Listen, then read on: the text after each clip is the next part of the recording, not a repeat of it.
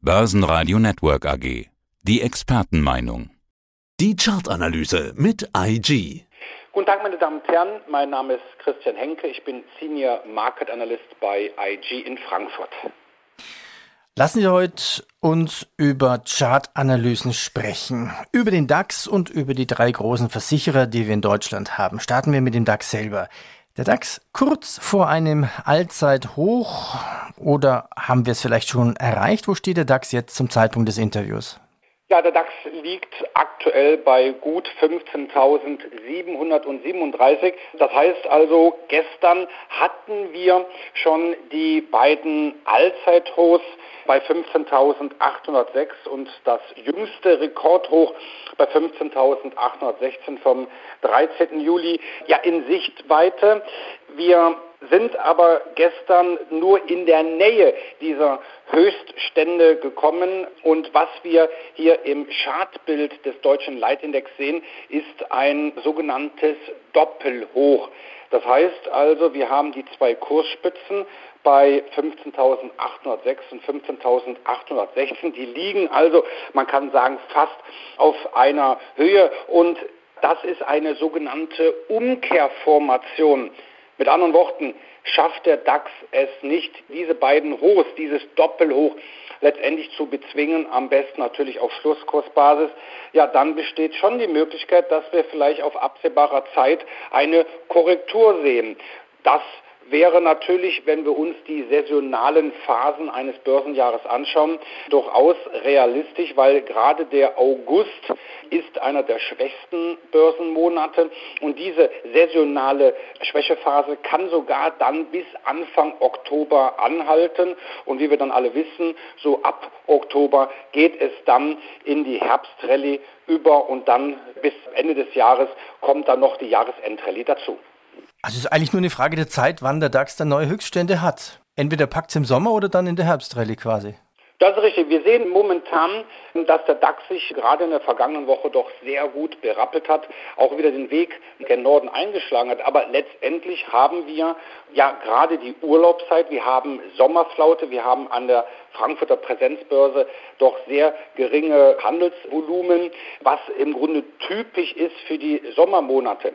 Fakt ist, wenn wir diese Höchststände bei rund 15.800 nehmen, dann ist der letzte Widerstand bezwungen und dann kann es weiter aufwärts gehen und vielleicht sogar durch eine gelungene Herbst- und Jahresendrallye sehen wir dann noch weitere oder noch neue Jahreshöchststände. Im DAX natürlich mit dabei die großen Versicherer, Münchner Rück, Allianz, ja und fast schon sicher im DAX 40 auch die Hannover Rück mit dabei, wenn der DAX 40 starten sollte. Die Wetterextremen nehmen zu. Griechenland brennt, dort gibt es kaum mehr Wasser zum Löschen und wir haben zu viel Wasser. Wie ist denn die Wasserflut aus deiner ganz persönlichen Sicht? Du kommst ja aus der Nähe der betroffenen Gegend, auch ein Teil deiner Familie ist ja etwa etwas betroffen.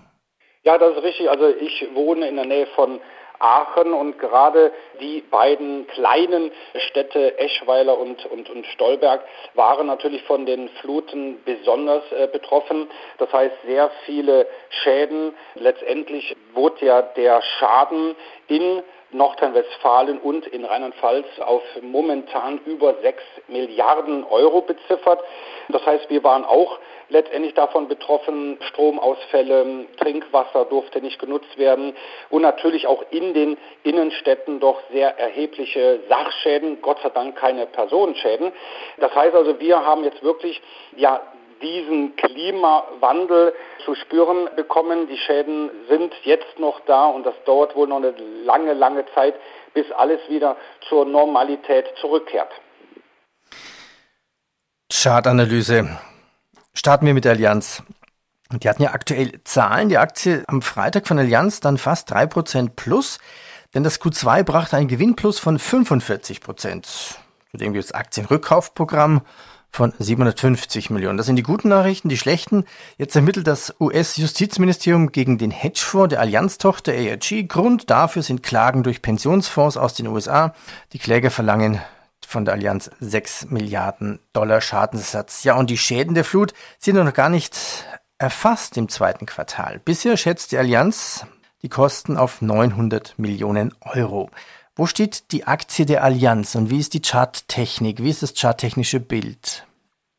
Ja, man muss sagen, dass die ähm, deutschen Versicherungsaktien, aber letztendlich auch die europäischen Aktien, Versicherungsaktien, da kommen wir vielleicht noch gleich auf, ja, auf die Situation der einzelnen Stocks Sektoren zu sprechen. Ja, die Situation ist im Grunde eigentlich, was die Allianz-Aktie und die Münchner Rückaktie angeht, nicht zum Besten. Ein wichtiger Grad, ja, man kann auch sagen Analysegrad, ist natürlich die 200-Tage-Linie. Und beide Aktien, sowohl die Allianz-Aktie als auch die Münchner Rückaktie, notieren gerade unter dieser wichtigen Marke. Das heißt also, das ist jetzt erstmal ein Widerstand.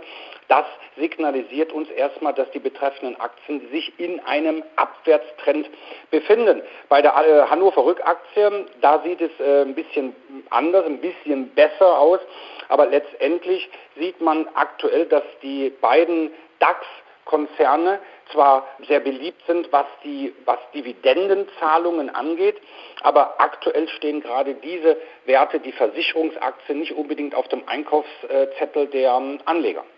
Ja, gehen wir nochmal ins Detail hinein. Wo steht die Allianz jetzt? Bei der Allianz-Aktie sehen wir, dass wir aktuell eine Gegenbewegung, eine Erholung haben, was nach dem Kurssturz, den wir zuletzt gesehen haben, letztendlich auch kein äh, Wunder und auch keine große Überraschung ist. Aber auch hier ist die 200-Tage-Linie bei aktuell 205 Euro ein massiver Widerstand. Den gilt es erstmal zu überwinden, um auch die Erholung fortzusetzen. Aber auch hier sehen wir im Chart, im Tageschart einen intakten Abwärtstrend. Bei der Münchner Rück sieht es im Grunde nicht so viel besser aus, aber hier hat der DAX-Titel die 200-Tage-Linie bei aktuell 237 circa jetzt heute fast erreicht. Hier könnte es, wenn wir über diesen Durchschnitt letztendlich gehen, letztendlich schließen, zu einer weiteren Erholung bis 250 Euro kommen. Also als Fazit kann man sagen, dass aus der technischen Perspektive die Aktien momentan eher noch in einem Abwärtstrend sind und innerhalb dieses Abwärtstrends sehen wir aktuell ganz einfach nur eine Erholung. Ja, das Tief Bernd hat ja nicht nur Schäden in Deutschland hinterlassen, auch in der Schweiz, Belgien, Luxemburg und den Niederlande. Kommen wir charttechnisch zur München rück. Die Aktie ist ja seit März im Abwärtstrend. Wird sich das beschleunigen? Naja, momentan sehen wir auch hier eine Erholung. Und wenn ich jetzt die Wahl hätte zwischen Allianz und Münchner Rück, würde ich momentan mir die Münchner Rückaktie anschauen, weil hier haben wir, wie du schon gesagt hast, jetzt sind wir an dem Abwärtstrend von März angekommen, diesem kurzfristigen Abwärtstrend angekommen, aber auch die 200-Tage-Linie. Wie gesagt, wenn wir darüber schließen, könnte das einen neuen Erholungsschub auslösen in Richtung so 250 Euro. Das heißt also, die Allianz-Aktie, da haben wir noch den letzten Kurssturz zu verarbeiten. Und äh, wir haben auch hier schon die 200-Tage-Linie schon wirklich nach unten deutlich haben wir uns entfernt und ja gerade diese Glättungslinie, die ja nun mal von den Anlegern sehr genau beobachtet wird, das könnte natürlich jetzt dann auch im Rahmen einer Erholung doch ein sehr massiver Widerstand werden. Es gibt eine sehr spannende Statistik. Seit 1980 sind rund 40 Prozent aller schadenrelevanten Naturkatastrophen auf Hochwasser zurückzuführen. Ja, die Hannover Rück spricht jetzt aktuell von Belastungen zwischen 200 bis 250 Millionen Euro, die Aktie bei 150. Ist das schon wieder ein Aufwärtstrend? Ein Aufwärtstrend noch nicht, aber, und darum besprechen wir heute auch die Hannover Rückaktie, hier sehen wir, dass wir den 200-Tage-Durchschnitt, der jetzt äh, doch aktuell noch flach verläuft, aber wir konnten schon Ende der vergangenen Woche da drüber schließen. Natürlich haben wir auch bei dem Versicherungstitel doch einige Widerstände aktuell vor der Brust. Das heißt also, wir sehen so zwischen 151 und 155 noch eine Abwärtslücke aus der Corona-Zeit, aus der Corona-Krise. Diese Lücke gilt es zu schließen. Gerade solche Kurslücken, solche Gaps sind halt bei technischen Analysten, bei technisch orientierten Anlegern doch sehr wichtig. Es sieht hier aber ähm, etwas besser aus. Klar, natürlich äh, spielt hier auch die relative Stärke eine äh, Rolle und da sticht auch die Hannover Rück Aktie gegenüber den zwei großen Konzernen aus dem DAX ähm, heraus. Du sprachst von die Dividenden an. Ja, das sind normalerweise sehr beliebte Dividendenwerte im DAX auch. Aber werden sich die Anleger vielleicht auf weniger Dividenden einstellen müssen?